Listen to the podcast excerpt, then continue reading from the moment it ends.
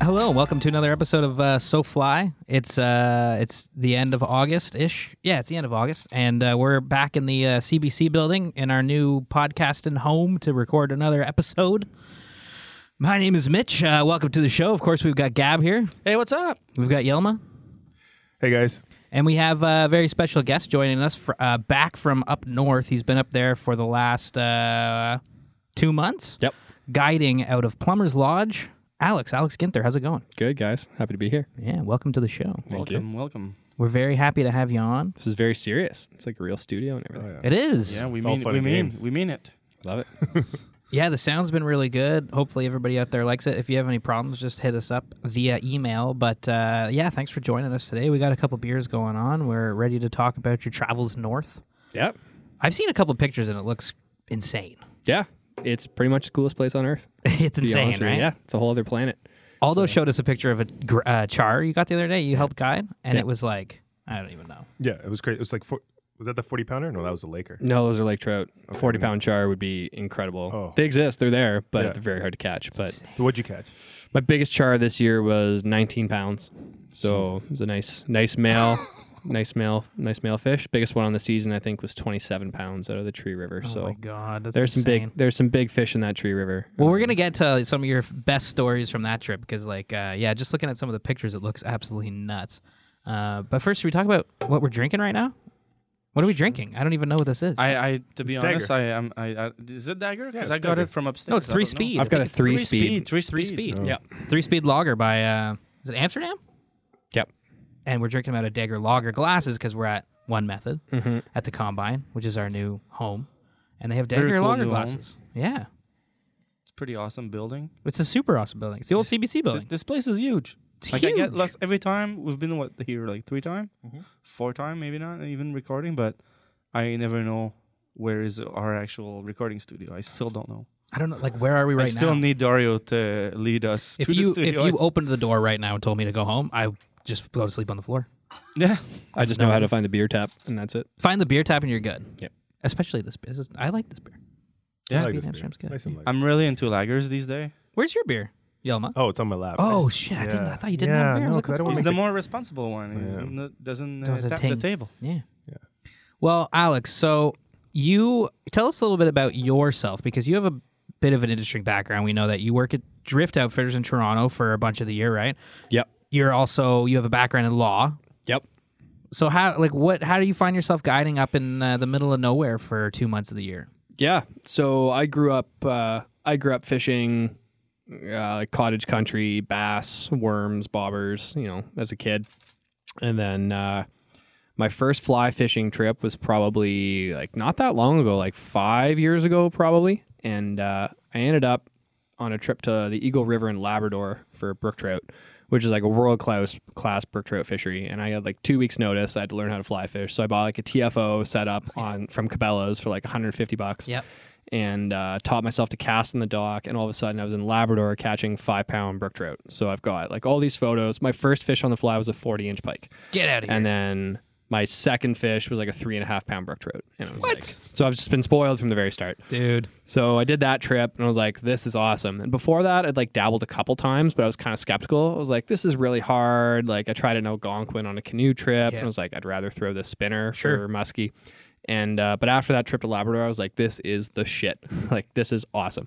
So since then, I've been like hardcore, like obsessive is the word that I would use. So that uh, that same year or probably yeah probably that same year i was at plumbers lodges which is where i guide in the northwest territories with my dad and my brother and it was a year up there in 2014 where they had this huge uh, set of forest fires near their lodge on great slave and they had to evacuate that lodge while we were up there and bring all the guests to uh, to great bear and uh, so a bunch of the guides from Great Slave wouldn't come to Great Bear because they live in the area, they've got families and homes, and so they found themselves with all these guests coming and not enough guides.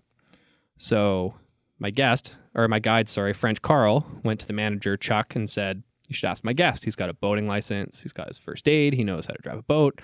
He could totally fill in if you can't find anyone else. Chuck was like, "That's ridiculous. I'm not asking a guest to guide here. It's the eighth biggest lake in the world. Like, bad things can happen. Like, this is not a good idea." Well, dude, you're north too. Like, there's a safety and uh, Oh yeah, it's it's The whole crazy. It's learning crazy curve. north. Like, it's the eighth biggest lake in the world. It's bigger than Lake Ontario. it's bigger than Lake Ontario. Yep. Great Bear. bigger than big, bigger than two of the Great Lakes. It's bigger than Great Slave. Great Slave's got one spot that's deeper than Great Bear, It's but bigger it's than Great Slave. by a bunch. I didn't know any of that. it's Did you know huge. that? Yeah, actually, I did. Oh, Yilma. It's a freshwater I ocean. know, knowledge. and I don't know anything. That's great. It's massive.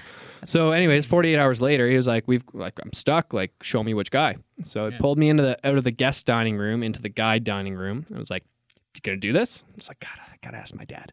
So I asked my dad, and he was like, "If you don't do this, I'll disown you. This is the cool. this is the coolest thing you're ever gonna do in your Yeah. entire life. You have to do this." Yeah. So Totally, I told I totally. told Chuck I was like, "Yeah, I'm in."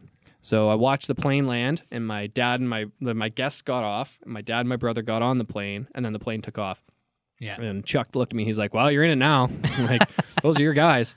so I did that week. I followed French Carl around like a dog for a week, and uh, at the end of the week, Chuck, the manager, was like, "You "Did a good job. Like, do you want to stay for another two? I could really use you." And it was right in between my my lawyer licensing stuff, which is kind of the other part of my life. Yeah. And so it worked out perfectly. I was like, yeah, I'll stay for another two. Yeah. And uh, I stayed for those two. And at the end of the season, he's like, you're one of the boys. You're on my roster. If you want a job here, you've got a job whenever you want. And Oh, that no was, way. That was five seasons ago. So Five seasons. Were you ago. already a guide in San Ontario at that Um, time? or I, no? It I was had never your taken first anyone experience? fishing other than like cottage country, get in my boat, let's Mm-hmm. grab a beer and go catch some bass. So And that's why. Yeah. Yeah, no, it's it's been awesome. Like I was there after uh, I was a summer student. I went to law school at Queens, and uh, I was a summer student at a big downtown firm. So I had a break then, and then I did my articling. And after you finish your articles, which is like a paid internship, then you end up with uh, like two or three months off in the summer, which was great because then I went back up. The year after that, I could only do a cameo. So I think I did like two or three weeks. I took my vacation and just like turned the phone off and went and did it. And then the last two or three seasons, I've been able to do like the full seven week season. So it's just slotted in really nicely. And right now, the reason I can do it is because I work six months on, six months off at a downtown law firm. So Oh, really? I still practice corporate commercial law, but I only do it from September until February. Oh, wow. And then I guide in Southern Ontario and work at Drift uh, through Calm Waters Fly Fishing with Jeff Parks, who you guys had on, I think, uh, Was it earlier May? in the year. Yeah. 16, I think. Yep. Episode 16. Yep. Or 18, 18, one of those. Yeah, so I do I do some guiding for him uh, in the spring, and then in the summer I go back up to the back up to the lodge. So Dude, you. it sounds like you've got uh, shit figured out, for lack of a better term. yeah, for now, for sure. Until Mama pajama. I end up I end up with kids or a mortgage or Yeah. something like that. But for now, I can run away. That's I got a great. very patient girlfriend, so so that's that's great. But so uh, and and the law firm, they're like they know you. They're like, yeah, yeah, you can be here for six months, and then uh, It was their that's idea. fine. Oh, it I was got- their idea. Okay, that's yeah, pretty cool. I practiced full time for three years, and uh, I've probably spent a, f- a year and a half at one firm, and I was like, I'm done. I'm out of this. I don't want to do this anymore. This is awful. And shortly after that, I got put in touch with this firm. that was like, we want to find people who have other interests Yeah. that want to do some things the rest of the year. Mm-hmm. And uh, it sounds like that's what you're into. So how do you feel about working half the year? You sounds like you've got another way to make some money. So Yeah. That's a pretty basically- cool. That's such an really cool. awesome Formula. way to build a business. Yeah. super open minded, So good. very progressive. Yeah. So I'm kind of the It's guinea really pig smart. for this. They haven't done it with anyone else, and no other firm's ever done it. So It's really, if it works with me, hopefully it's like a bigger thing because there are lots of people kind of of our generation that are like, I don't want to do this the way that you know our parents Yeah. have done it. Mhm. And uh, anyways, yeah, it's Nine it's to nine. working for me right now, and it lets me go do the cool stuff that I love to do. That's great. I, I want to back right up. I want to go right back to Labrador when you first got into fly fishing, and I want to ask because you mentioned you were spinning. So this is a common thing. Pretty much everybody I know, and it's not a crazy thing. It's like, yeah, you get into fly fishing because you fished at one point, and it's like, I'm gonna. I've seen this thing on TV, or I watched River Runs Through It, or whatever, and it's like now I want to do what Brad does. Why did you in Labrador realize this is fly fishing is the thing that I'm addicted to all of a sudden? You know, you go from spit throwing rapalas to then catching these fish on a fly rod and you're just like that's it i'm hooked what is it that did that for you Yeah, well, I mean, I didn't choose to do it. It was definitely a fly fishing only lodge, so I was like, I was either not going or I was going with a fly rod. yeah but you know what it's it's hard to pinpoint exactly what it was but there's just so much more to it like it's so much more involved like i don't know when i use every once in a while i'll still pull out a spinning rod for myself like if i want to go have you know like a little bass fry and cook some bass like i've got no problem pulling out an ultralight and going and Yeah. catching some bass yeah yeah but that just feels like i'm catching fish I'm like i'm going out there to catch fish i'm not going out there to like go fishing. I don't Mm-hmm. know Yeah, if that yeah. makes sense, but with a fly rod in your hand, there's just like there's so much more going on. I think that does make a lot That of makes a sense. lot of Yeah. sense. Yeah. It just you're going for feels- the experience. It feels prettier. Like I don't know, I don't Yeah. know how else to express it, but it's like it's just a different experience. It's like you know going for a canoe ride on a lake in Muskoka that's surrounded by cottage versus going to some like river in the middle of nowhere Mhm. where you're like it's just a different experience you're doing the same activity but it feels different so that's that's what got me into it And i've never gone back like it's it's it's what i love i love doing it It's a great way to put it, actually, because that's a. I sort of feel that way too. Like when you're going fly fishing, you feel like you're going fly fishing, and it's different from casting spinning rod on a dock at night. Right. You know, like drinking a, a bush lager. a natty ice Oh, crush bush outdoors, baby! If you're listening, colt 45 yeah. go right to the bottom But you're totally right. I know exactly what you mean because yeah, like fly fishing does offer that that sort of um I don't know that yeah more specialty. It's just like an innate thing that that just feels better. I don't know. yeah and it's funny i'm the kind of guy who's very resistant to like if there's a netflix series that everyone's watching like i still haven't watched game of thrones i have not watched a single episode of it Yeah. because I haven't everyone's either, like so it's the you're shit okay. you gotta watch it so i naturally don't want to do it Yes. So when my brother and some of his friends and my dad were like, "You love this fly fishing thing. You have to try it." I was like, "I don't want to try that. That looks stupid. I don't Yeah. want to do it." And then like You're the, guy when you know someone would tell you don't press the red button. yeah, I'd be like, "Mm, Pushed it. "Yeah," or they'd say, "Press it," and I wouldn't. Yeah. yeah. So then, as soon as I tried it though, I was like, "Oh, I'm all in." Just Yeah. like the Netflix thing. Watch the- the first episode of Sopranos. You're in for You're six hooked. seasons. You Oh. can't stop. For me, it's the same thing. I was like, "I don't want to try it. I don't want to try it." Thank God I tried it because now Yeah. it's just like an integral part of my life that Mm-hmm. just kind of happens. So I think the all in thing is true too, because like Yelma's a good example of that. You start fly fishing, and all of a sudden it's like all you you want to go all in on fly fishing. Like you want to buy the stuff, you want to get to the river as much as possible. Like it's fly fishing only stuff. You know what I mean? Yeah. Exactly. Like that's what you were like when you That's got exactly into it. what- Yeah. Yeah, I, I when I got my well, to be honest, I just woke up one morning and I'm like, I'm gonna fly fish. That's exactly how it happened, and I just told everybody, and then one person got me, uh, my ex girlfriend's father, uh, got me a um, uh, Clearwater, Yeah. Clear- crystal wa- Clearwater, Orvis, yeah, Orvis, Orvis, It's one of- yeah. one of those water, things yeah, from Bass Pro, and 150 bucks, but it's a wicked uh, startup, um, little setup.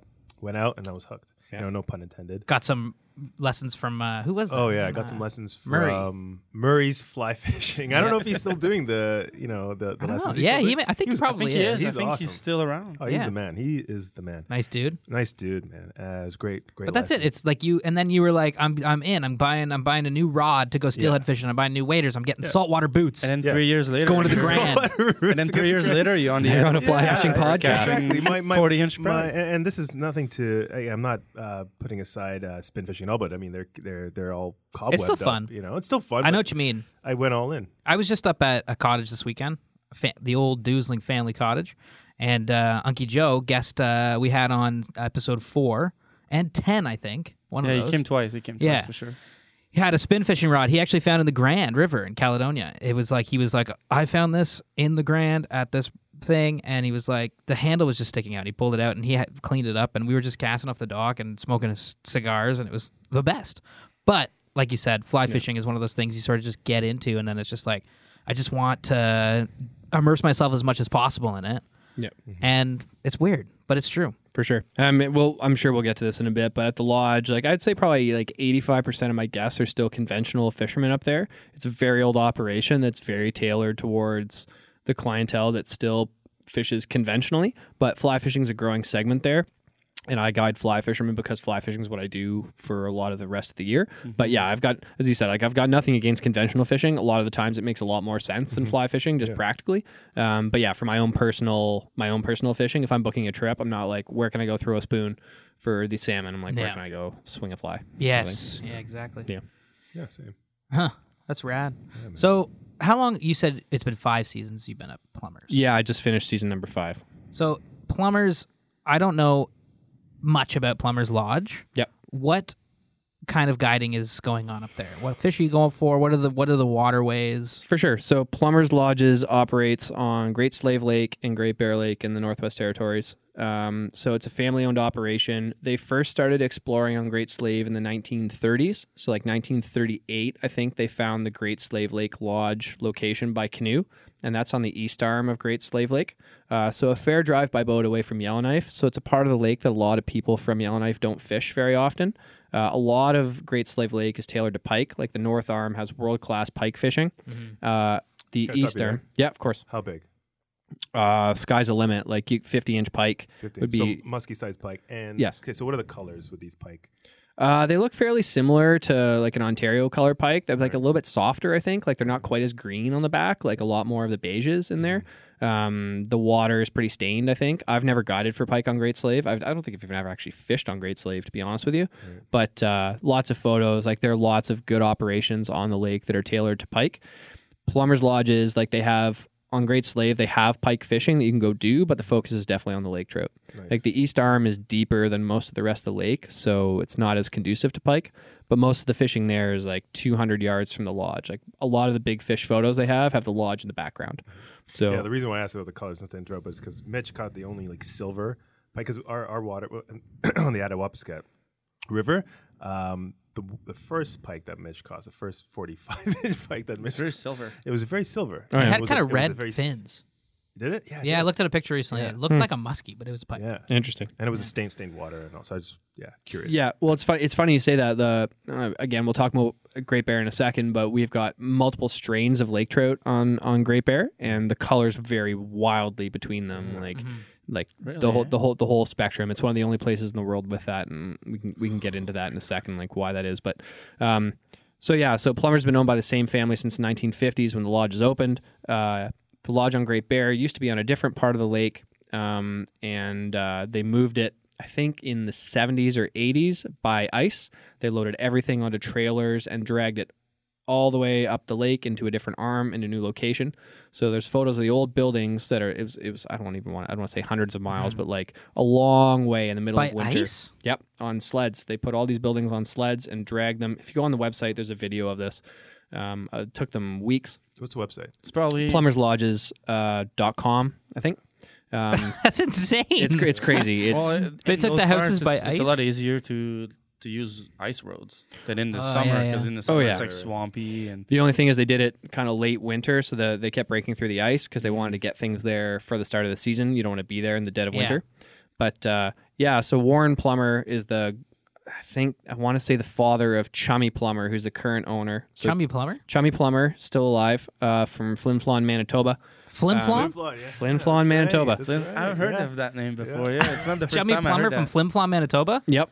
Come on, Yep. this is a movie. That's amazing. No. That's the real, best name real- ever. Real, guy. That's the best name for a human and the He's- best name for he's- a town. He's a beauty. He's still he's still ticking. awesome. So yeah, they they explored the whole area on float planes and they moved to the lodge uh, on what is now known as Chummy Bay because it was the best flyout location they had. Yeah. Because we have two turbo otters and uh, they've had these otters for a long time and they he's I think Chummy said he's owned like twenty something planes in the course of his life.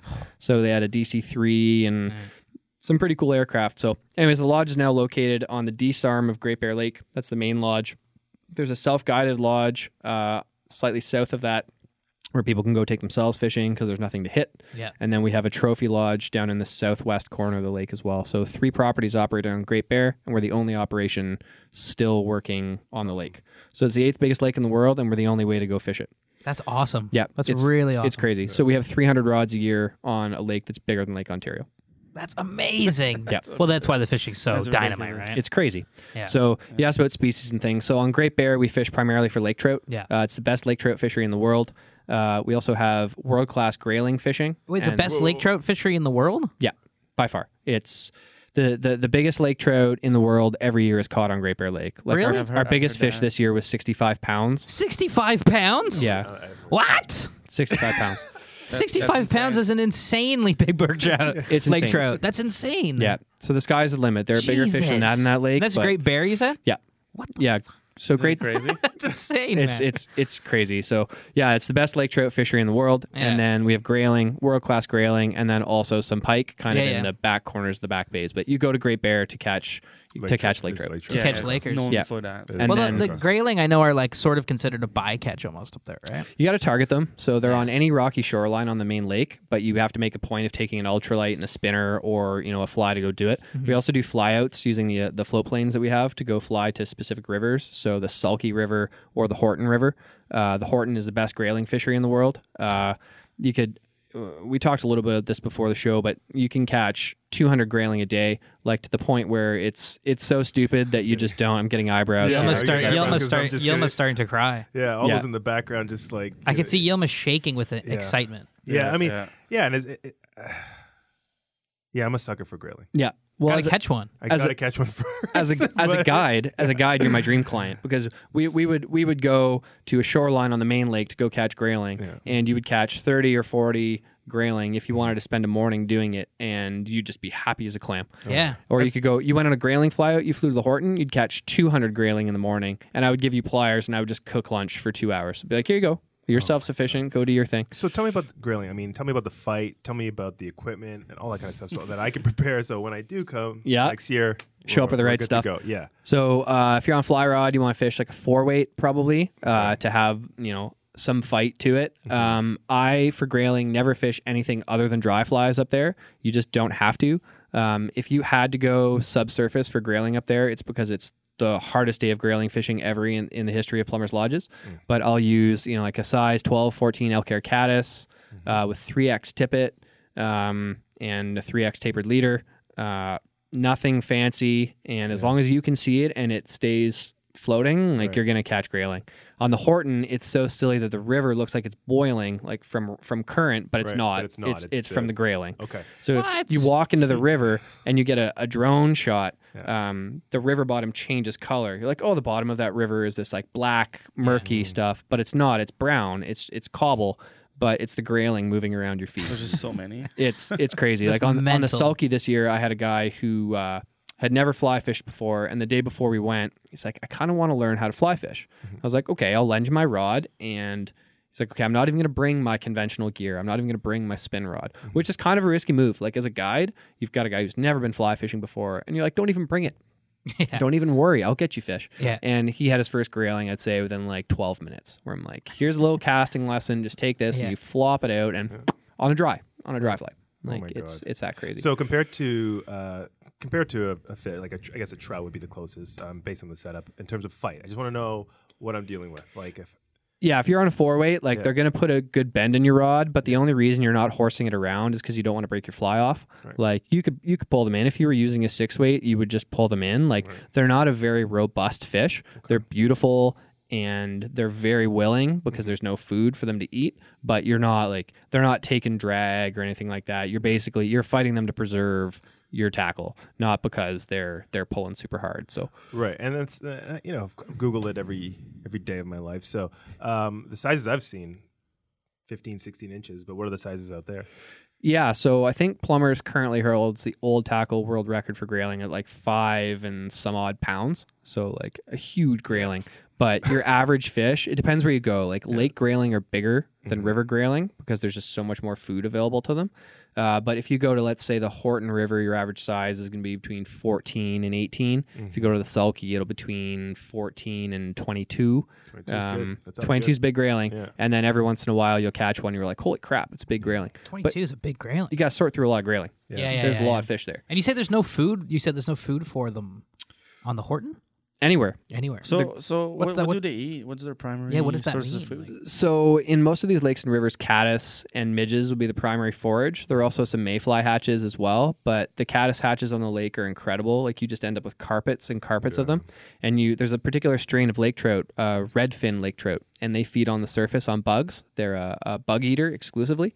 They're, that's why their size is kind of capped. You'll, you'll never catch one bigger than 20 pounds. Like 20 pounds is a huge red fin, but they've got beautiful red fins and a brown back, and they're they're caddis eaters. So you'll see them sipping kind of chain style on the surface, like following these caddis, do do do do do do do do all the way across. Um, so caddis are prolific in the lake when it gets warm out, um, and then yeah, mayflies and midges as well. But that's why an elk hair caddis is so effective. Like you can skate it, you can dead drift it, you can swamp it. Um, But yeah, that's the primary food for them. But there are just so many of those fish, and the season is so short. Like winter ends the start of July. Like there's still ice on the main lake uh, into July, and then it freezes again in October, November. So they've got you know two and a half, three, maybe four months to eat. Um, so it's not a long season. So couple that with a competition with a sheer number of fish, like the grayling in particular, will just eat anything that you put in front of them. So there's no food necessarily for a certain amount of time in the year, but there's enough food for them for there to be so many grayling that spawn and exist and can Right. live through the winter. Yeah, exactly. Like they Gotcha. just they just have They've to take adapted it, advantage. yeah, so when yeah. you fish them, there's it's just colder and it's not really the best time for them. But they'll be fine. They live on. Yeah. it's not like there's this mass thing where they don't have any food and they're all wiped out. No, no, they're there every year. There's healthy Right. populations. They they survive on what they have. It's just they're opportunistic, right? It's very interesting. That's really cool. And Yeah. there's so many that the very river much like changes that. color. That's not. That's insane. Yeah, there's some footage online. Like we have often we have TV shows and stuff that come up there. So if, if you if you check it out on YouTube, there's some clips that people have of some drone footage of these rivers where you can just you see them swirling around people's feet and swimming between your legs. Like it's It's insane. yeah, It's, insane. Do you, do crazy. you get TV shows every year? Like how how, m- how often do you see like a film crew or a TV crew? like, coming I'd say in? we average probably one a year um, that comes up to to do some to do some shooting. This year we didn't have any on Great Bear. We had one on Great Slave, but last year we had two on Great Bear. So Okay. it kind of works out to one a year that come up to do some footage. Okay, okay. Um, and they they're they're mostly Canadian TV shows that Yeah. uh, that come up to do it. That's really cool. who's uh where where does your the clientele come from more so- more often? Are they Canadian, more American? Mm-hmm. Eh, Historically, it probably you know the the heyday of the lodge. I'd say economically was probably in the 80s and 90s, just based on currency. And then 9/11 happened, and Americans kind of stopped being willing to fly across borders. We had saw like a dramatic decline in American participation in those kind of years. Uh, but right now, it's probably I'm going to say close to 50-50 uh, Americans Canadians, as opposed to historically would be like 80-20 Americans to Canadians. Oh, really? Um, oh, yeah, that makes sense. Yeah, we'd have way more American clients, which is it's interesting. I, I I think it's healthier now to have so many more Canadians participating because it's a part of our country that people never see. Like Yeah. you learn about it, Canadian geography class. So like here's Great Bear Lake, Great Slave Lake. There are the other Great Lakes, and you see it on a map, and there's this huge swath. Like you hear people in Ontario talking. They're like, there's no more land. Like everywhere is a subdivision. There's nowhere to put people. And then you go up there and you fly from our lodge to the Tree River, which we can talk about in a second, but it's, you know, uh, an hour and 45 minutes by float plane, and you do not see a structure. Yeah. Like we have the only road for 300 miles, and it's cut out of the bush to f- drive from the airstrip to the lodge. Like there's nothing. Yeah. There's well, just we nothing up experienced there. that in Ontario, so like Well, you that's can the only thing. imagine what it looks like in Nor- Northwest Territories. Yeah. It's insane. It's like you go to northern Canada, whatever province, and it's like, it's like, yeah, this is like, why don't we explore this place? Like we, like you said, we learned about it in geography class, and we were like, that's crazy, oh my god. And then you go to like, you know, somewhere else, the states or something. But it's like Canada's got so many places to go, especially like up where you're at.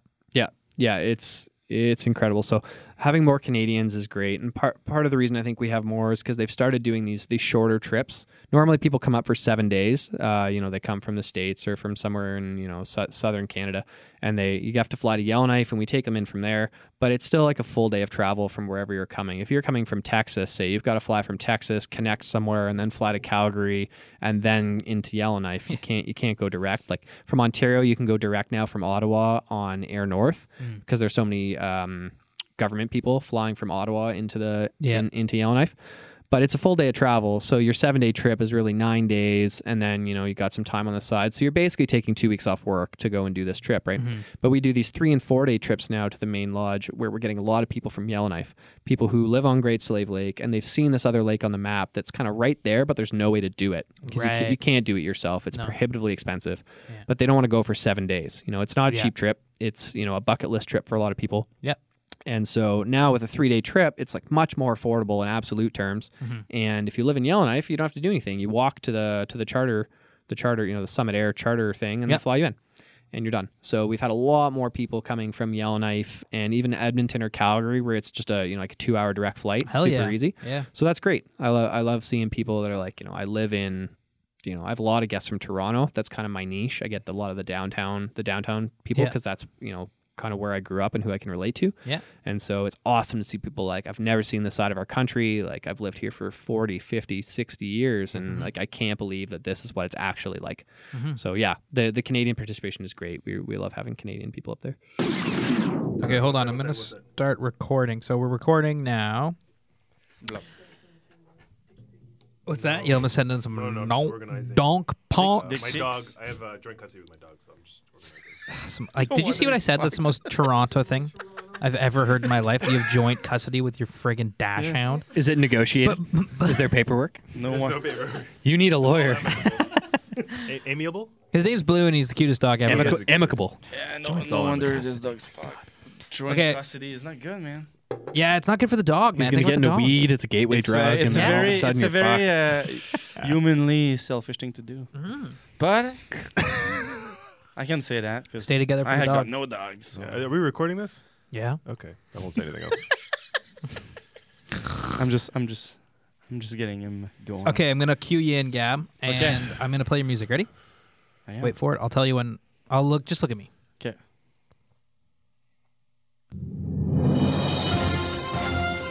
Hello, this is uh, Gabriel Bizo, your host of the Fly Fishing News with So Fly.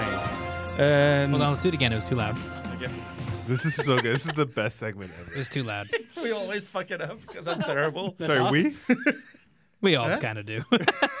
we always kind of fuck Because it I'm up. laughing. Gabs was that was good. Do that again, and I'll look at you. Okay. Ready? Wait.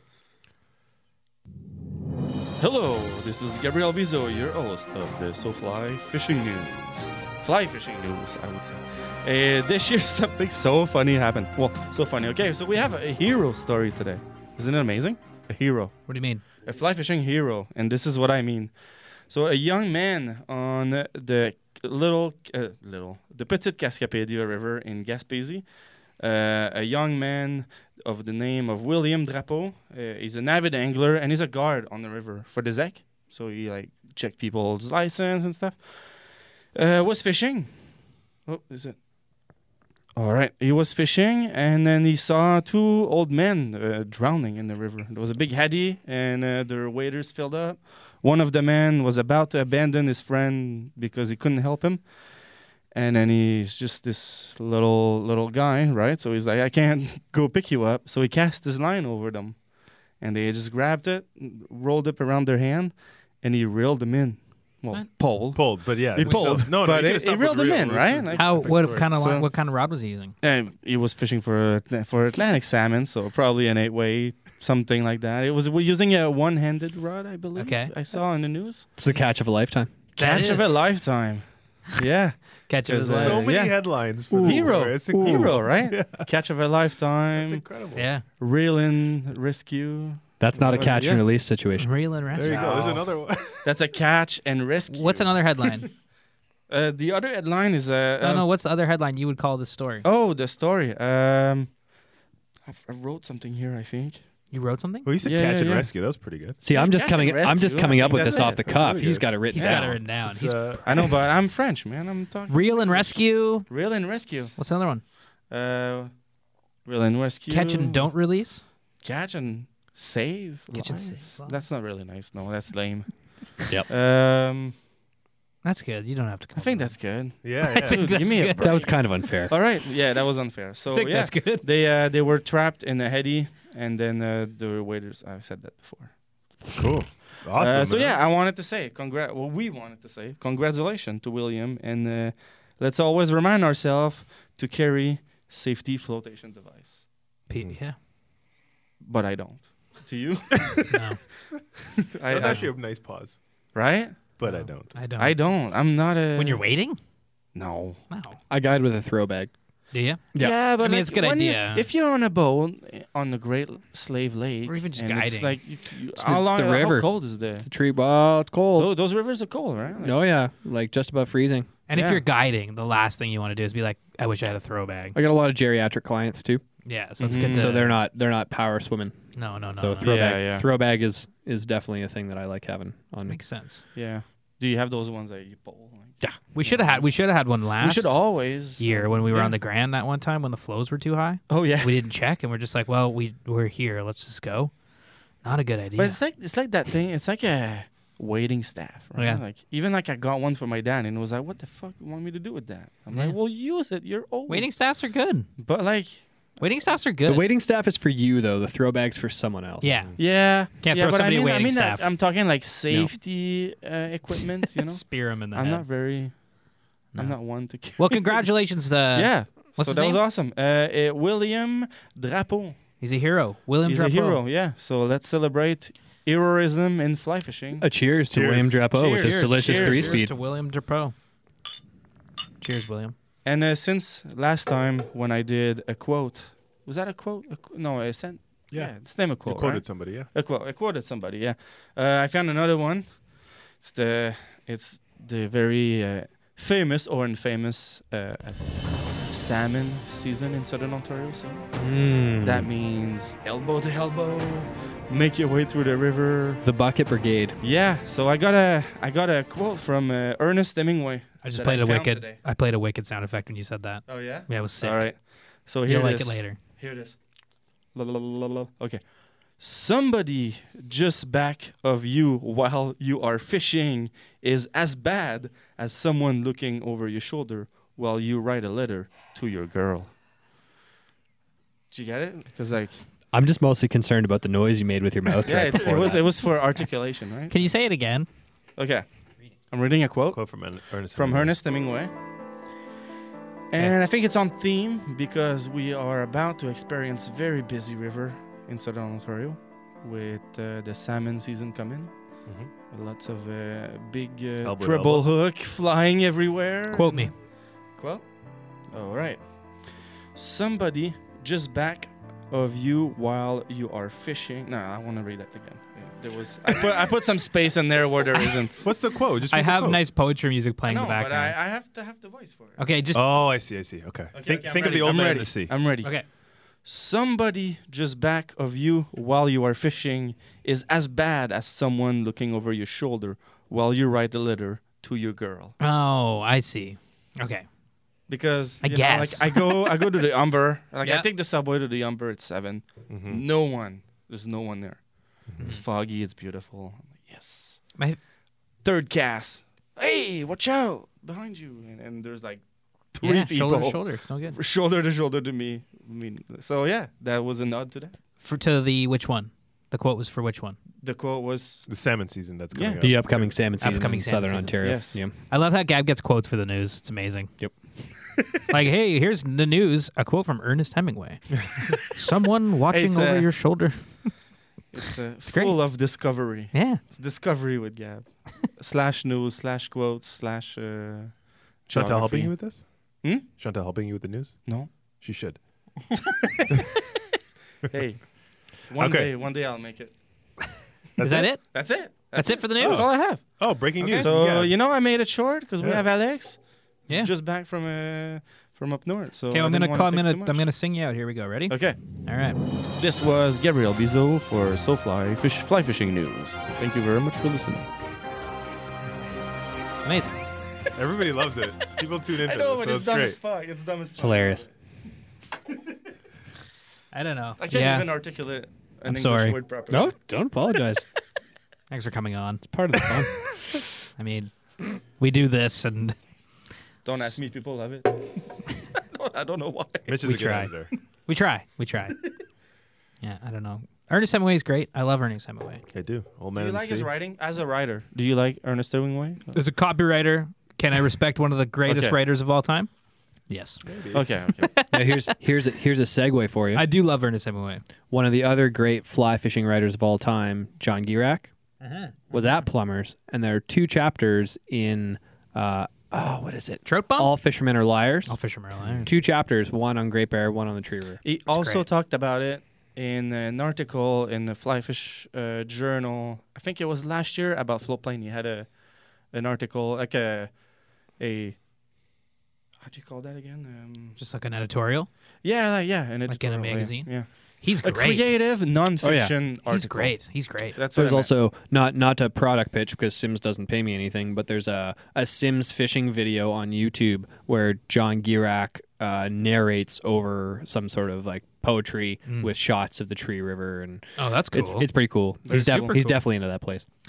Shit, yeah. Yeah, That's Yeah. a guy, that's that's pretty cool because he's uh, yeah I love him he's great He's legit. He's really, really and great. He's been other everywhere. no, again, not to derail this too much, but one of the most interesting parts of his uh, his writing on Great Bear Mm-hmm. is insisting that people try trolling flies. Um, on Great Bear, the water's so big, and the the lake trout they they follow. They're follower fish, so they'll Mm-hmm. follow for a very long time, like hundreds and hundreds of meters. We use uh, some guys have those water wolf cameras that go like in a swivel Oh, yeah. that you watch behind, Yeah. and they'll follow forever and then peel off and come back. Mm-hmm. Uh, and so one of the challenges about fly casting for lake trout up there.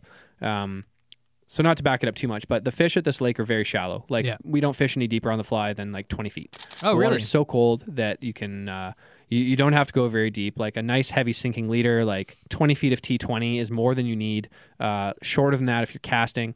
But the challenge is that when you cast out and then you kind of coho strip to give yourself more line, and you're pulling it in, they'll follow right up to the boat and then they'll take off because they just haven't had enough time to check it out for that species. They need a longer follow than that, which is why trolling comes in. Um, and a lot of people don't like trolling flies. They're like, oh, you know, I, I fly fish to fly cast. But one of John Gierak's points was, you know, you don't have to be a purist. Um, you know, this kind of comes into the whole like mop fly versus worm fly debate, like what's fly fishing. But if you're open minded, trolling flies is awesome. It's a whole different fight on a fly rod. It's so much softer than conventional tackle. Your your tippet or leader is lighter, uh, and it's super effective. And if I have a fly rod trolling for lake trout, it'll outfish conventional tackle three to one in terms of numbers. really? Wow. The fly is so much smaller and more natural in profile. A spoon or a flatfish uh, that we use, they're very, very aggressive in terms of profile and flash. But a fly is this kind of small, natural, moving, flowing item. We're using big flies, up to like 12, 14 inch flies if you're if you're trolling them. 12, 14 inch. Huge. Like the, bifrost. the only other time I heard about trolling for flies was on uh, Lake Champlain. Like back in the days, I think they, they used to do that for like uh, lake trout and also wananish, so like landlocked salmon. Yeah. But So- Mm-hmm. yeah, no, it's a thing. It's a thing. Yeah. So would you use two flies at a time? Like, would you? No, so if I if I have fly fishermen, so we at the lodge we do this. Uh, we have a, a, a fly fish two fly fishing weeks that uh, people other than fly fishermen can can book it. But the way that it's structured, you get an extra night at the Tree River, and then you do a grailing fly out, and the pricing works out that you get your your night at the Tree River for free, your extra night. So very popular fly fishermen because you spend more time on the river. Yeah. But when they're when they're on the rivers, they're casting nonstop at the tree and for grailing. So it's a little bit easier to convince them to troll for the lake trout. Like we can cast if there's no wind and if it's nice, but it's a huge lake and they're follower fish. So even the most hardcore fly fishermen, you can usually convince to try trolling flies for these fish. And it's awesome because the average size fish there is probably between 8 and 12 pounds. And an 8 to 12 pound trout on a fly rod, if you said you can go catch 8 to 12 pound trout every day, all day, no matter what, people would be like, sign me up. That sounds like the greatest fishery in the world. Let's do Yeah. it. So if they're Eight willing to, try it, 12. That's insane. a 12 pound fish on the fly is an incredible flight and then or fight and and the sky is the limit. right? Especially in a, like a water body like that, because they can just run up and down. And, They don't run; they bury. Oh. They, they, they sound, so they go right to the bottom. Oh. So on a fly rod, uh, you know, see photos of guys with a fly rod where they're bent to the cork Yeah. Yeah, yeah, on their yeah. ten weight, twelve weight rod right next to the boat, I'd and freak the, out. the fish is forty feet down, and you're right to the cork, and you've got your you know your sage method, the stiffest, fastest rod that you have, and you're like, oh my god, like Yeah. don't break. You know, the guys are like holding the cork and trying Yeah. to, trying to lean it back. I've never had anyone break a rod in the boat, um, but you look at it and you're like, God, I don't it's know. like right on the edge. Like it's really tight. but that So- just shows you these rods hold up. oh yeah, Good they're- rods hold up. they're great. Guys show up with the right tackle. Fly fishermen, especially, they show up with the right stuff. Um, Yeah, yeah, most yeah. fly fishermen up there bring their own rods, but Yeah. yeah. So trolling flies, like people are often skeptical about it, and they're like, "That's not really fly fishing." But as like an interlude to your your three and a half, four days of casting nonstop, if you just want to try and catch a really big lake trout on the fly, it's the best way to do it. You Yeah. can cast for them. You can stand on a point and you can cast a big streamer as many times as you can, but like your arm is going to fall off. You can do it, but it's not the best way to do it. So, Mm-hmm. you know, pe- as I said, people are often skeptical about it, but like we just try and encourage people to be open minded about the idea of like throwing on a heavy sink tip and trolling it around and uh, Yeah. ju- Yeah. just to get just to get that big fish, you know. Yeah. Yep. But you know what? After three, four days on the Attawapiskat Uh. River, I would have left the troll a little bit. I Uh-huh. like, I know. couldn't even barely close my hand I know. at some point. Yeah. Your arm hurts. Hmm. So it's totally true. Yeah. Oh, yeah. twelve inch, you know, You know? flies. Mhm. Fly you know? fishing is not necessarily about casting. It's just as long as you're using a fly and a f- Yeah. fly rod. Yeah, you're fly especially if you fishing. tie your own flies, that's half the magic of it. Yeah. right? Yeah. like having a fly that you or someone you know tied. Yeah. You know, yeah, yeah you're dragging it around, but kind of that's just fly would because you that's what use it takes. to Yeah, it's troll like fun. that. So I tie my own stuff for up there just because I've been up there enough that I know what they're Mhm. looking for. But if you get something like a delivery man or any really big pike fly will work, the bigger the better. Um, I don't like anything with a front hook um, because you'll often get short strikes. Yeah. Uh, you'll get them Oh, nipping at the yeah. back. So I Yeah. really, when I tie them, I'll tie with two big six aught hooks, one at the front, one at the Right. So you back. dig the articulated. exactly. That's the way to do it. Mm-hmm. with with Yeah. two big 32 mil That's what you shanks in the middle. So huge profile, lots of marabou, lots of bucktail, big, flashy. You know, you're not being imitative. It's an Mm-hmm. it's an aggression stri- strike that you're getting out of the lake trout. Uh, but the bigger, the better. Yeah. Um, you can run uh, at the start of a week. I'll run like a uh, a Dalai Lama, so a Yep. big cone head, uh, just a little bit of flash, and you'll catch every lake trout in the lake because every small fish will eat that, Mm-hmm. right? It's right in their size range. And eventually people get tired of that. They're like, I've caught enough six pound fish, like, let's go bigger. Oh, and so then you try and upsize to kind of weed out some of the caught enough. smaller fish. I know, But then they six catch the pound fish. big fish. Do you have guests That's that a good catch the problem to have. big, big fish that they they wanted to catch, and then they're just like, I'm just gonna take five, and they take a break. Yeah. So, I mean, you, on, a, on a fly rod, you'll catch more fish than a conventional rod, but it's harder to catch big fish because you're catching so many fish. Yeah. So if you catch a 20 pound lake trout on a fly rod, that's insane. Like that's a hu Yeah. that's a huge lake trout. And do you see it happen? Yeah, absolutely, for sure. It definitely happens. I think the biggest fish on a fly rod this year was 40, 40 some odd pounds, like 42 pounds, which is which is Forty it's, some pounds on a fly. it's insane, right? How long's the fight?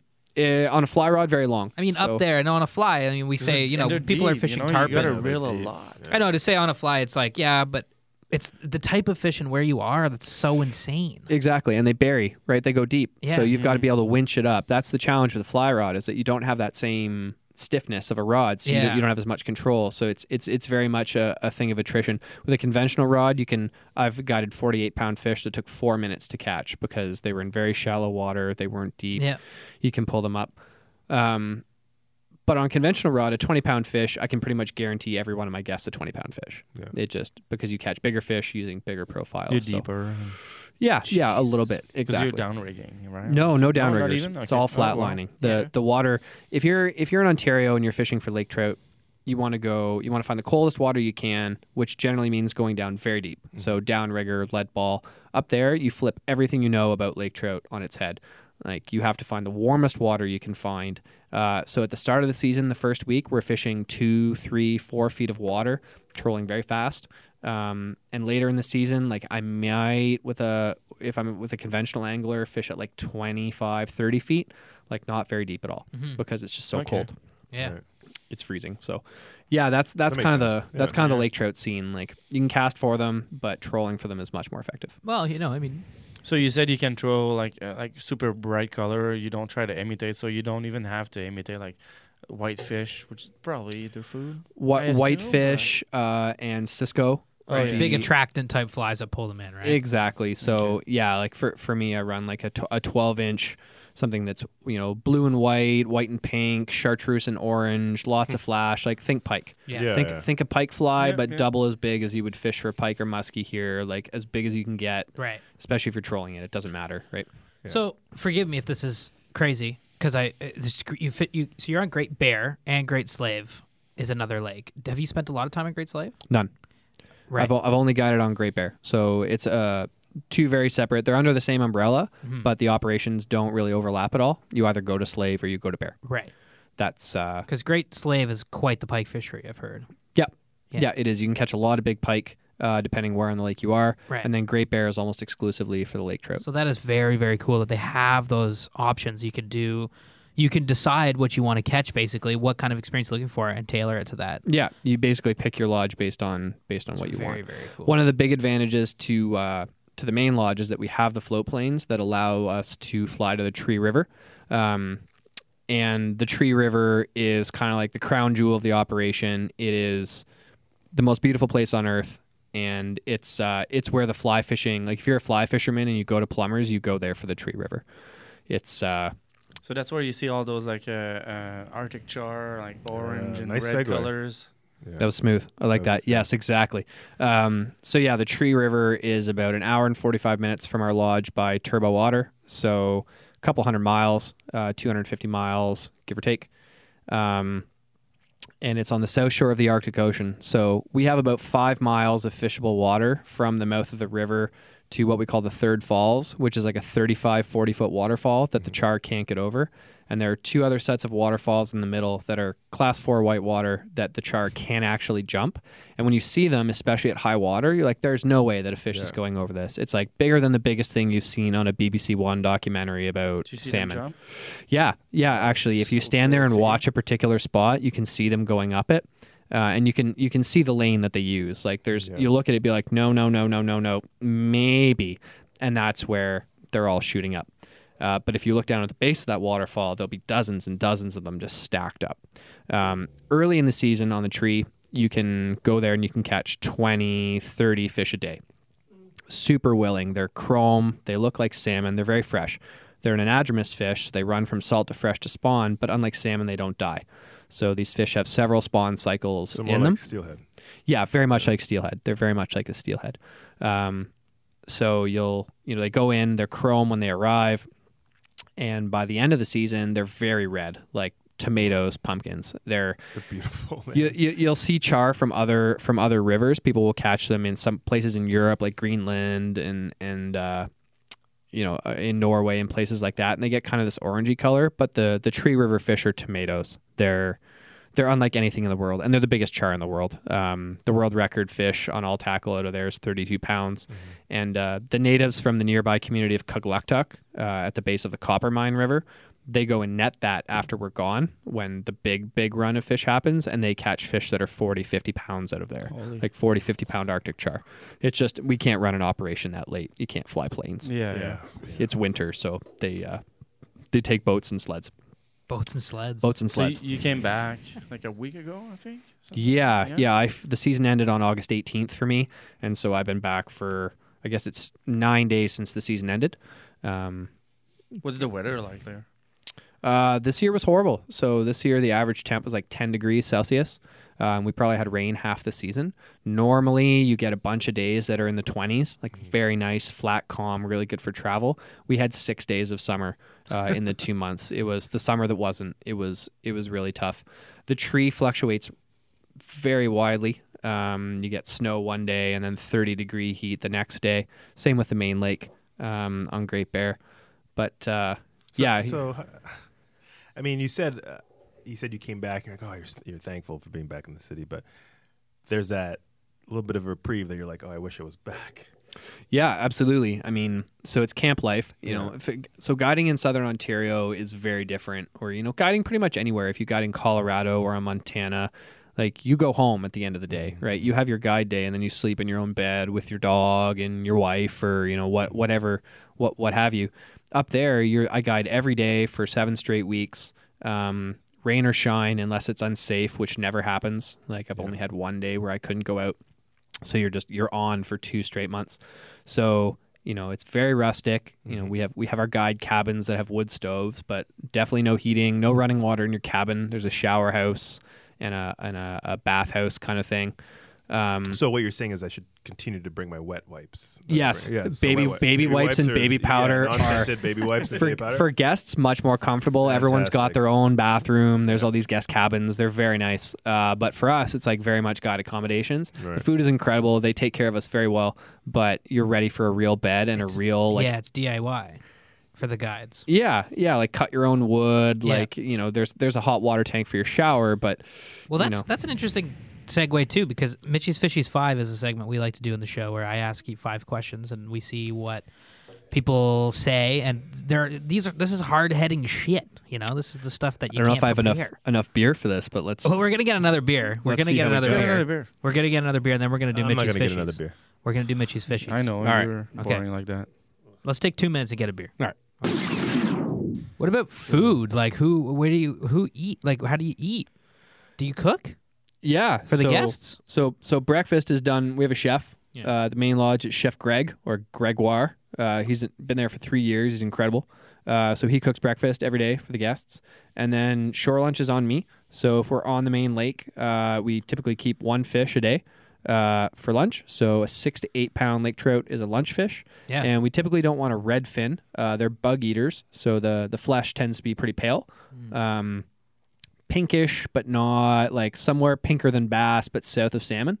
Uh, if you get a, a gray that eats freshwater shrimp, uh, the flesh is like sockeye orange, Oh, so like super incredibly nice. oily. Like your fingers are coated. Beautiful, Wow. beautiful fish. So we keep a six to eight pound fish for shore lunch, and the recipe book uh, is a mile long. Like everyone's got their own favorites, uh, and it's a big part of the experience. Yeah. You get a lot of people from the city that don't get fresh fish, like Yeah. they get grocery fish, and also a lot of people that don't know a whole lot about campfire cooking. They're Mm-hmm. like, oh, you know, you, you fry it or bust, or you do hot dogs and baked potatoes Right. or something really basic. So guys take a lot of pride in doing like bakes and chowders and teriyakis and pastas and it's it's Did you say uh, What? sashimi? Shish- y- yeah yeah Sashimi. so the, Wait, I gotta sashimi sashimi. Did you say sashimi? absolutely I did uh, so, what, what's your favorite then? What in terms of the cooking thing? So my favorite dish is a blackened Cajun and honey lake Yeah, trout. yeah. So you take a Cajun blend, you rub your uh, cubed lake trout in it. So you just fillet it, take out the pin bones and, Mm-hmm. and cube it. Uh, take a uh, ideally a super hot, s- like smoking hot, clean pan, no oils, and uh, you throw it in there with Cajun spice, and it blackens the Cajun spice off. And you just Mm-hmm. kind of roll it, uh, take some of the heat out, but you keep the flavor. And then once it's done, you put it in a foil pack and coat it in honey, Right. and then put it back on the grill and just let the honey melt and coat. oh my and god. then we'll do that with you know either some potatoes or French fries or rice or corn or beans or sounds so good. grilled Sounds grilled, amazing. grilled It sounds vegetables. Sounds so good. It's a big part of the experience for sure. Um, so you kind of open people's eyes to campfire cooking in a big way. Um, so yeah, so we do that every day, and then the chef cooks dinner. So uh, Thursday night is actually wine and cheese night. What? So the chef will do uh, a big spread of like between twelve and fifteen appetizers. So uh, like bacon wrapped Sounds pike, amazing. lake trout sliders, uh, Lake trout sliders, Ceviche. That sounds so sick. sushi, Oh sashimi. man. So this sausage with, is- roll. rolls. With, the lake trout sliders, uh, do, do they? Uh, Gab was mentioning um, that they, um, uh, what do you call it? They mince it up. Is that what they do to make the burger and the sliders? for the yeah, fish? yeah. He he creates like a. It would look a lot like ground beef. Ground beef. um, yeah, and then and yeah. then pulls it in for for a lake trout slider. But cool. the Wow. wa- uh, you asked about sashimi and sushi, but the water's so pure that a we drink it it's just from a cup, so we don't. Mm. Exactly. There's no bottled water. The day we start flying in water is the day they shut down the lodge. Yeah. Um, you can visibility in some spots is 30 40 feet so like What? no bacterial growth no parasites there's almost no algae it's just it's almost sterile uh, at any depth so uh, for sashimi we if we get a good quality lunch fish we will literally just take the the portion closest to the tail usually and usually the bottom half so uh, not up towards the uh, the dorsal fin, but down towards the pectoral fins, you get a really thick strip. Mm-hmm. So you slice that into sashimi, and then you know I bring up ginger, and they have wasabi up there Oh my and God. spicy mayo. Oh, So this we'll- is like Good. this is like you're fishing, but like you're living life, man, in all of its So, ways. yeah. it's ru- it's rustic chic for yeah. sure. You're Yeah. eating Like- yeah. good food. You're Rustic eating chic. you're eating like clean, amazing ingredients properly well. Yeah. In a place where you're catching just ridiculous fish. You're not staying at the Hilton. You're not going to the the hot tub afterwards, Yeah. but you you have incredible food and you're comfortable. Um, You treated well. You're Yeah. just- you treated extremely well. it's amazing. Yeah, so the cooking is definitely short. Shore lunch is a lot of work, but it's very rewarding 'cause Yeah. people are definitely grateful when you can pull off something really, really nice over a campfire with a grill and a fry pan In the and what woods. you have in a Rubbermaid so bin. you bring that your pile with of you. wood Yeah. in the boat. Nope. And then no. no, we not we even, eh? the only thing I ever ask my guests to do is collect firewood. So I'm I am their manservant for all intents and purposes for the entire week, except that I need firewood for shore lunch and I Mm-hmm. have to clean fish and prep my ingredients. So if they're physically able, I ask them to collect firewood, Right. which is easier than it sounds. Up Yeah. there, like Grab some you're you're right on the edge of the tree line, so there's not a lot of wood. So sometimes it takes a, Driftwood a or- bit of a walk. Yeah, driftwood, or we have lots of willow, so they'll collect Wait, dry. wait, I gotta go into the woods. Now bears. What are we? What are we talking about here? Oh baby, Oh, So- here we go. Here we the So- go. wildlife freaks them out. There are there are definitely are grizzly bears and wolves and stuff in the area. The wolves are no problem. They they don't care about humans. They do their own thing. There's a pack of wolves that lives behind the lodge that you see very frequently. They've got pups and things. It's adorable, and they don't they don't care. Grizzly bears. If you saw a grizzly bear, it's a problem. But I've never encountered one at shore lunch. They're they tend to avoid humans. Like they just don't want that conflict. They're off looking for food, and their range is huge, like hundreds of miles for a single bear. So they're not hanging out in one any particular area unless there's an abundance of food there. Like if you picked a spot and you did nothing but put all of your dead fish there for a month, like you'd probably have a bear problem. Um, but you know they're Arctic grizzlies; they have to roam to get enough food for. Uh, So just don't be stupid, basically. yeah, exactly. It's it's not even like basic bear etiquette. You don't even need that much that often. It's just don't put your your food scraps in one spot to attract things. And Gilma's scared. He's trembling. For I'm those not listening at scared. home, I'm not scared. We're cutting that out. da he's bears. scared. I'm not He's scared of bears. He's scared of wolves, aren't you? Yeah, baby. No, I'm scared of him too. Don't worry, man. Nothing to be scared of up there. I've never had a bear problem myself personally, so definitely not a For definitely sure. not a concern for, For anyone. sure. Awesome. Okay, I think it's time for Mitchy's Fishies. I think so. Okay, let's do it. We It's got our Mitchy's beers. Fishies So five let's time. do We it. got I'm some gonna lean back beers. for this one. Yeah. These aren't hard. These, you know, we've got some good ones in here, but we're going to start off pretty easy, I think. We're going to start off with a question that's not crazy. These are for me, right? These are for you. Okay. These are for Alex, the man himself. All right, let's do it. What's one thing you'd recommend future guests bring? So I think when you go on these types of trips, there's always like you get a guest that's like, oh, they're missing this or they're missing that, or it's like for those listening at home, it's like the people are planning these trips. We just did Attawapiskat, and it's like we we're, what are we- what are we supposed to bring? We know we're gonna forget something. What's something you think everyone should bring? So the fly the fly fisherman to Great Bear Lake should bring a sink tip heavier than anything they think they could reasonably use anywhere if they're willing to troll flies. Right. So I this year brought up 20 feet of T20 as a sink tip to troll. People are like that like why? It's not necessary, but it is. Because cat- because it's just too heavy. Yeah, because where else are you going to do that, right? Unless you're trolling flies. Yeah. So, super heavy sink tip, A plus number one. In terms of like personal comfort stuff, bug jacket. Yeah, Bring a number bug one. jacket if you're on shore or you're up at the Tree River. The bugs can get pretty epic at certain parts of the year. Um, but yeah, in terms of like functional fishing equipment, bring a super heavy sink tip. It makes all the difference in the So the world. bugs get pretty whack up there. well, it's the Arctic, Yeah. for sure. So if you get the right conditions, it's their tip season's pretty typically short for them, so you don't you don't deal with them for a long time. But It's kind of a crazy thing. I forgot. I sort of forgot. It sort of left me that we're talking about the Arctic. yeah, it's north of the Arctic Circle. Isn't that insane? I totally forgot that that's the place we were talking about was north of the Twen- Arctic Circle. 24 hours of That's daylight insane. on the tree line. 24 Arctic. hours of daylight on the train Oh, line, Arctic. about polar bears? Technically, the north shore of Great Bear Lake is the south end of polar bear territory, but nobody in the history of all of the native stories up there from the Dene people have ever talked about a polar bear being anywhere close. So it's not even like a it's not even like a, t- a conversation topic up there. No one's ever said anything about polar bears. But it's just north of not- the Arctic Circle, which is mean it's north. It's the Arctic. yeah. That's oh, yeah. insane. That's so but it's, crazy. it's like was that a beer? no, it was my phone. Oh. Um, polar bears, they're like they eat a lot of seals and stuff. So Yeah. I think where he is, it's a lot more closer and like it's inland. Mm-hmm. So I don't think that you have like that So same cool, issue right? that like a in inlets would have. And Well, the you Tree Mm-hmm. know. River is on the south shore of the Arctic Ocean, so you'd think they'd be there. But Mhm. Mm-hmm. same thing, for whatever reason, it just seems to be a pocket where we don't we don't see them. You see seals and beluga, Yeah, and, exactly. That's and what things that's like why that. The question. That's why I They're asked there, about it, 'cause yeah. I knew that too. Main lodge grizzly bears are a thing up there. You'd think polar bears, but no. Main Oh, Lodge grizzly bears. Yeah, for sure. You're in you're in grizzly bear territory. South shore of the Arctic Ocean. That's just nuts. It's crazy. You can That's- swim in it. We have a T-shirt that says Get "I outta here. was stupid enough to swim in the Arctic Ocean." No. Have So you if done you- it? Uh, five times. Get out of here. And What? It's cold. hey, Do you have I- the T-shirt?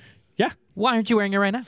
I didn't even think to bring it. If I if I We go need a up picture there, of I'm that. That's totally sick. I oh, taking want a that dip tribe. for To- sure. I'm in. Yeah. 100% with For that. Definitely a sure. big tourist attraction. So we Oh, do, yeah. we do our post, um, we do our you know our episode post. So that is a perfect um, photo. So i- i- if you can bring in the shirt, I'll to pull the I guess t-shirt to- out. to drip. Yo, that's so cool, I'll get man. Olga to shoot it. Would and you do then- it, Yelma? Yeah. What, The would I dip. do it? Yeah, I'll do anything once, man, for sure, absolutely. That'd be so fun. Yeah. That'd be so cool. I'm scared. I don't have fear. I'm scared. This uh, but I'll do it. this year we still had fear. He is fear.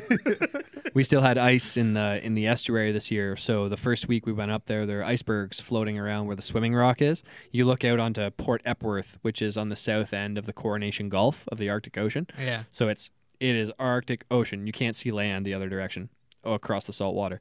People are looking at these icebergs. They're like, I don't think I'm going to do this because it's still it's it's colder Yeah. Mm-hmm. than fresh water. It's colder than the freezing point of fresh water. It is Yeah. cold. And you're looking at you're looking at icebergs and you're It's like it's, it's about to freeze like soon, like s- late September That's probably insane. October. No, this this this was the It's- it's the all- first week of July. Okay. and it was it was just thawing, and now yeah, it's it's Okay. right on the edge. But, yeah, but like uh, if you do it like like now, for example, or Crazy. like a week ago, it's like it's about to freeze very soon. crazy. yeah, I feel like we got away from question number. We one did. on That's really multi-brain. cool. We did. We did. But that's really cool. Second question I got for ya: Okay, What do you like about guiding fly fishers? I like guiding fly fishers because they tend to have their expectations much more dialed in than the conventional angler. So I find that people who go fly fishing do it much more frequently than your conventional angler, your average conventional angler. We get a lot of conventional anglers that do it once or twice a year and it's when they're on these trips. They're like they're going fishing. It doesn't take a lot of upkeep to be able to to throw a spoon or something like that. But fly fishing, if you let it go, you get rusty and you don't want to go on a trip without having done it. So, I find when fly fishermen come up, they're much happier with a much more reasonable outcome. You don't get people on fly gear that have outsized expectations for the spot that they're at. Mm-hmm. So we're an incredible fishery, but not everyone's going to catch a 50 pound fish. Yeah. Nobody comes up with a fly rod saying, I have to catch a 50 pound fish or my trip is awful. They're like, I want to, I want to catch some grayling. I want to catch some red Right. trout. I'd love a, I'd love to catch a char, but no one's like, you know, 30 pound char or bust or 50 pound laker or bust. I find that fly fishermen are much more about the experience Yeah. than they are about like the number on the scale. Holistically, right? Yeah, they love being there. There, it's about where they are, who they're there with. You know, the act of the fishing much more than like the end result on my 100 pound scale at the at the end of the day. Well, So- uh, here, here's a two point a two point five Mitchie's fishies five. Jesus. Question two point five. So, uh, well, you know, No, no, no. I'm kidding. Sorry. Mama Pajama. I'm sorry. It's okay. Okay. I'm excited. Mitchie's 2.5 is what do you like just about guiding then? Because the fly fishing, yeah, 100%. That makes total sense. What is it that you like about guiding? Why do you guide? So I love being able to share that place with people. I was lucky enough to go there as a guest the first time I went there, and so I know what it's like to see it for the first time and I know what a difference it can make to have someone who's excited to have you there and is knowledgeable and patient. Um, so pe- you know, pe- people ask, how can you sit in a boat or on a riverbank and watch people catch fish all day, especially you know fish like we have up there? They're like these are you know the fish of a lifetime you see come out all the time. Like how can you watch that? And I get pretty close to 100% as much satisfaction out of watching other people catch those fish as I would about catching them myself. I'm not a passive watcher. I'm not a boat driver. I you know I, I pick the spot. I'm I'm picking flies. I know about the depth and the current and the behavior of the fish. I'm like I feel that I was part of that fish too, and so I just get an incredible amount of gratification about watching people have that experience that I already had, just from a from a different angle. Like I can help them have that. Um, so that for for me that's the best part. You know, it's it's sometimes it's exhausting and frustrating. But at the end of the day, you see people leave happy and be like, this was an experience with my dad or my grandpa or my wife that I'm never going to forget. Like, Mm. that's, you know, It's lifetime. every, everyone goes up there because there are financial perks to doing it. It's a job um, and everyone gets paid to do it. But it's also extremely, extremely fulfilling Mm-hmm. to watch people have those experiences Mm. that are so far outside of their day to day lives in Mm-hmm. many cases. Yeah. Shit. Absolutely. Aldo?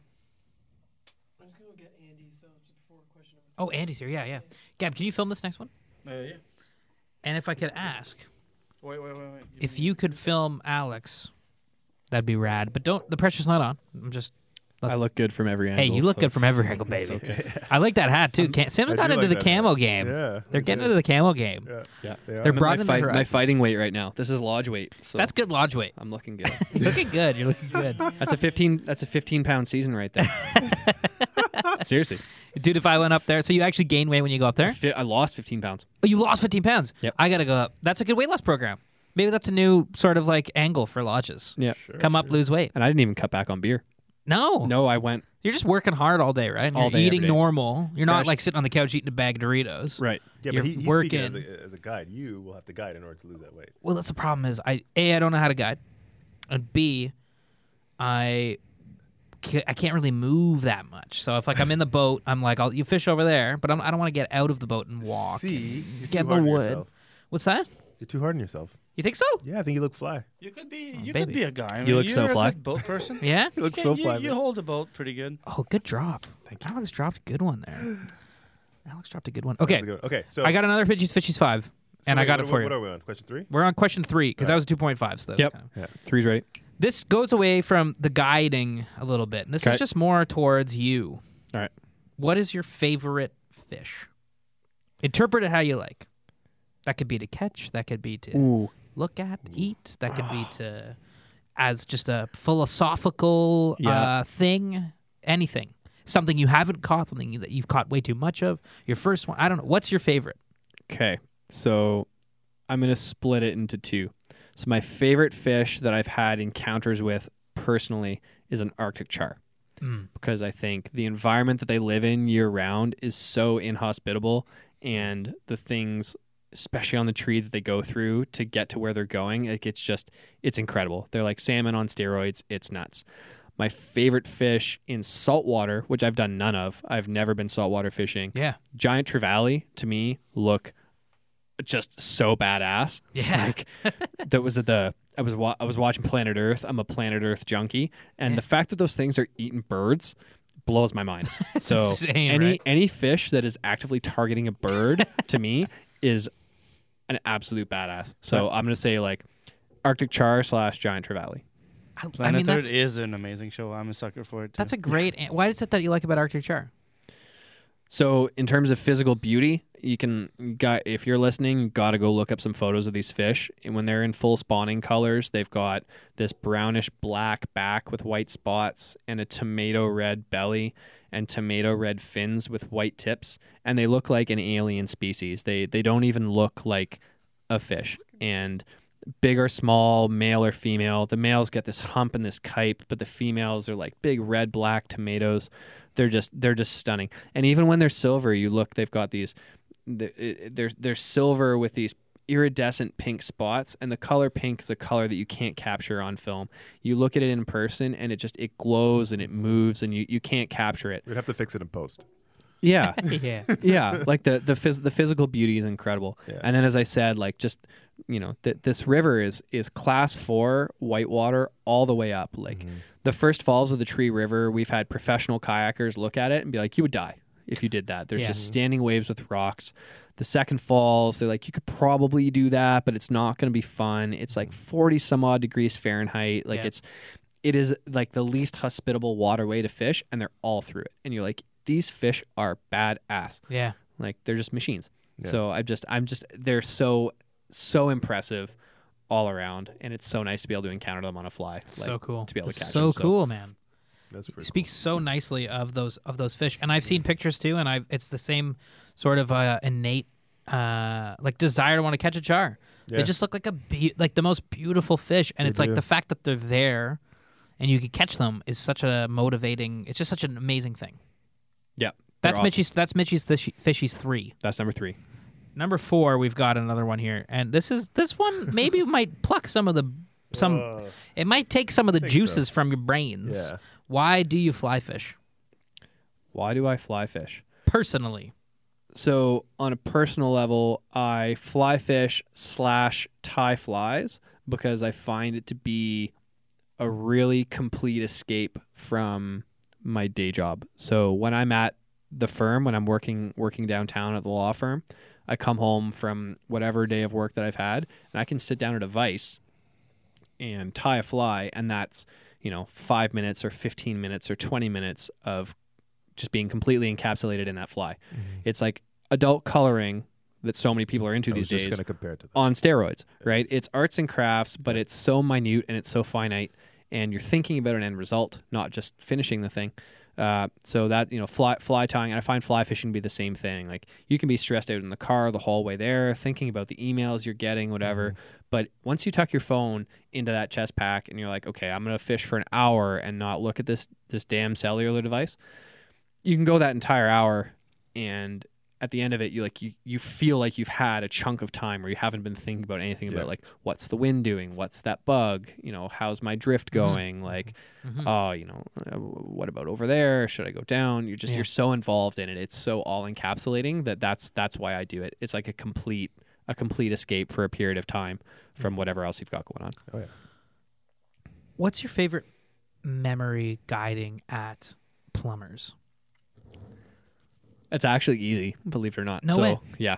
So I had a guest last year. So my best friend at the lodge, his name's Reed, and uh, he had a couple of his childhood mentors come up, people who taught him how to fly fish and got him into the sport. And uh, one of the guys who came up, his name was Leon, and he's a big saltwater fly fisherman. He had a boat down south, and he would do a lot of marlin and tarpon and, and things like that. And he uh, he'd recently, due to a variety of illnesses, lost sight in his eyes. so he it was like very low vision in one eye and almost none in another eye. But just an incredible two-hand angler. He'd done a lot of steelhead steelhead swinging. So we were on the Tree River for char, and Leon needed a lot of help getting along. He's a big guy, and we got to this pool called the President's Pool, and it's named after uh, George H. W. Bush, so Bush Senior, who fished there and it's a great swinging pool. And so Leon was an incredible angler, but just could not see shit. So you had to call your shots for him, be like, Leon, I need like 60 feet of line Right. at a you know a 45 degree angle with a big upstream mend and another big mend, and Mm-hmm. then rod way out. Like you really had to like talk him through it because he couldn't see what he was doing. But once you described to him what he had to do, money, he'd nail it. No He way. was, he was on a Oh, dime.